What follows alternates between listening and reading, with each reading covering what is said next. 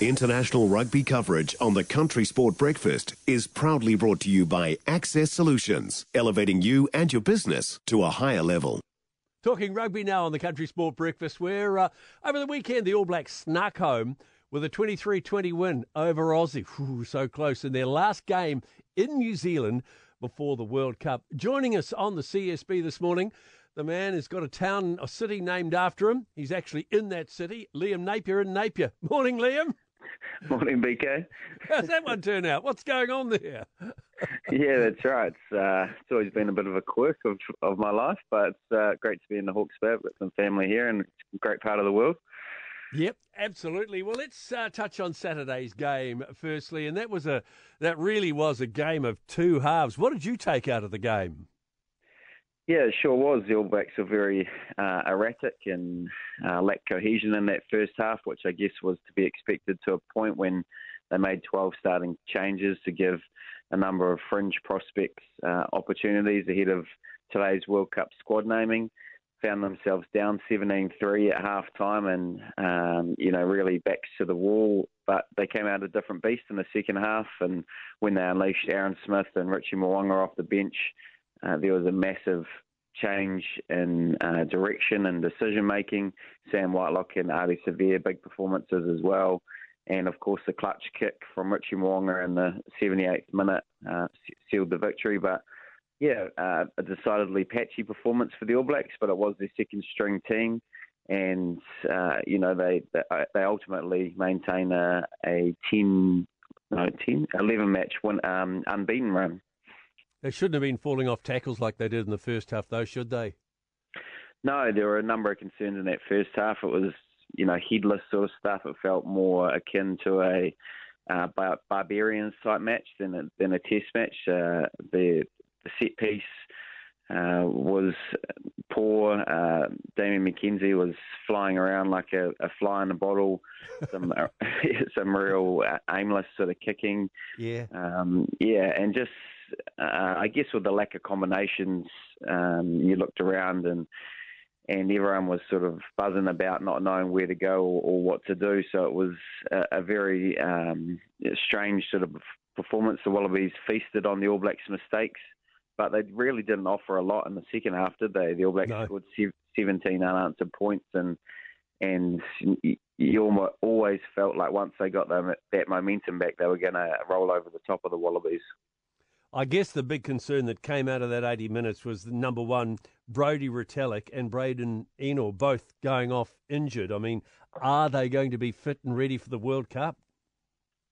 Yeah, pretty cruel timing, isn't it? Uh, yeah.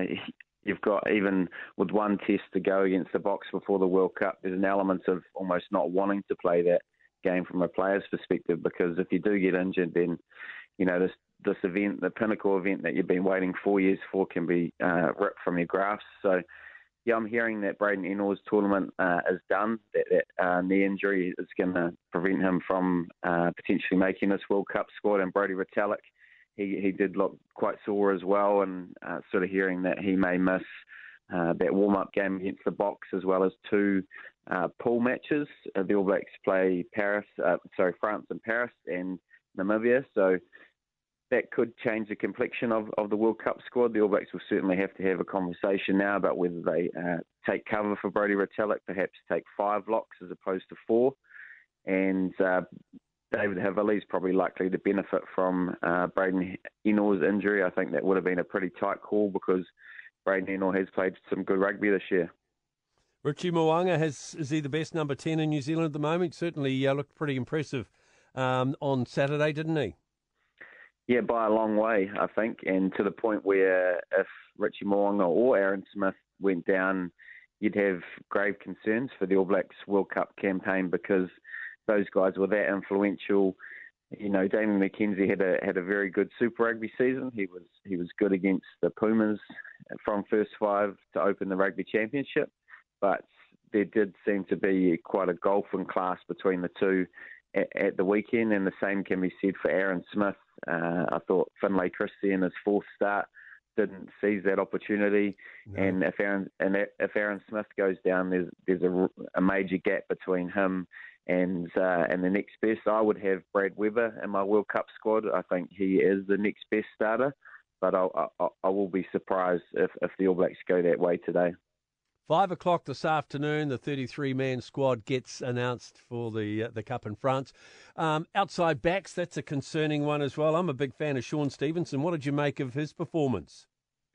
Yeah, that's a real um, pressure point, isn't it, B K? The outside backs are very, very stacked when you look at guys like Caleb Clark and Lester Fainanuku probably going head-to-head for, for one role. Amoni Narawa has only had one test after a back injury prevented him from playing any more games.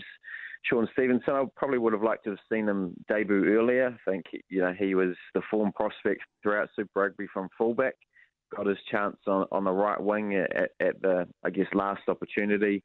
Uh, I thought, you know, he he probably struggled a wee bit defensively on the on the right wing, not as familiar there, but he, he, he grew into the match, took a try on, on debut, and you know, it was a very special occasion for him. But I think, given he was in that squad as injury cover and and they left his opportunity so late, I think he's he's going to struggle to make the squad. It's probably right about now that uh, Jason Ryan and Joe Schmidt and All Black coach uh, Foster sitting down trying to go through the squad to see who they're going to name. It's going to be a big call, isn't it? There is. I think the bulk of the squad's pretty well locked in, but there's always going to be pressure points, always going to be some surprise. You know, when you look back to, to twenty fifteen, Owen Franks, uh, you know, a veteran prop was left out, and, and there's always those sort of omissions or surprises when it when it comes to these World Cup squads. There's always pressure points, and the props is another one. You've got uh, guys like Joe Moody, who's been a, around a, a long time, hasn't played a lot of rugby, but do the All Blacks select him? Uh, someone like Nipo Lailala, you know, he'll be he'll be nervous as well. So for probably half a dozen guys, they're going to be waiting by their phones and and uh, you know praying for some positive news. And because this is an event that, that every player wants to be at, it oh, only yeah. comes around, you know, once every four years and. So uh, there's, a, there's a lot at stake for these guys. Yeah, absolutely. We'll hold our breath. Five this afternoon. Thanks, Liam. I know you'll be looking forward to it. Have a good day. Cheers, B K. You too.